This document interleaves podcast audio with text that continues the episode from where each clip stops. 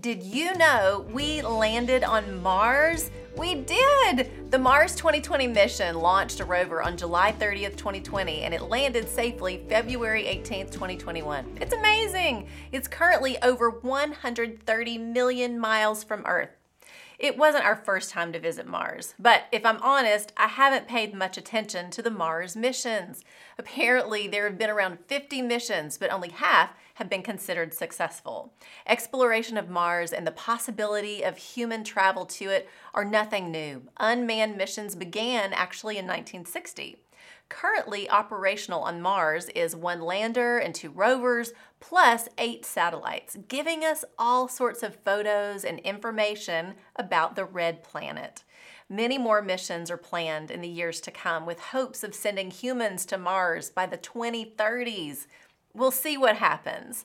Overall, these space expeditions help us discover, see, and understand more about the planets and our solar system. We want to discover, gain knowledge, and understanding how it all works and comes together. It's truly fascinating and overwhelming to look at images from space.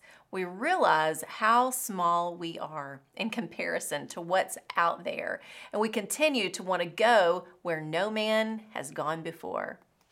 I continue to be in awe as scientists have discovered thousands and thousands of galaxies, each containing millions of stars that outnumber the grains of sand on the earth. Yet still, the God who created it all knows me. He sees me and he loves me. And as much as the heavens declare the glory of God, like we read in Psalm 19, and the skies proclaim the works of his hands, still I am his most prized creation. James 1 17 and 18. Every good and perfect gift is from above, coming down from the Father of the heavenly lights, who does not change like shifting shadows. He chose to give us birth through the word of truth, that we might be a kind of first fruits of all He created. He's a giver of good gifts, and His love for me never fades. It's as bright as any star. Maybe that's what you need to explore more of today the creator of the universe, who set the earth on its foundation, Psalm 104 5. He set the moon and stars in their place, Psalm 8 3. He determines the number of the stars and calls them each by name, Psalm 147 4. Still, He knows my name. He knit me together in my mother's womb. He knows when I sit and when I rise.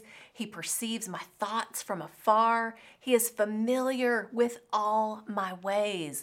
Before a word is even on my tongue, He knows it completely. I am fearfully and wonderfully made. Psalm 139. From the beginning of time until the end of time, humanity will continue to explore and search for the meaning of life exploring all heights and depths beyond our reach or imagination. But to understand the meaning of life, you must know the maker of life. Colossians 1 16 and 17. For in him all things were created, things in heaven and on earth, visible and invisible, whether thrones or powers or rulers or authorities, all things have been created through him and for him. He is before all things, and in him all things hold together. God loves you to the moon and back, to Mars and back, and beyond. That's the truth. Go on a discovery mission today, reading more about God's love for you. Not only will you find out more about God, you'll discover more of who you were created to be. I'm Lori Klein.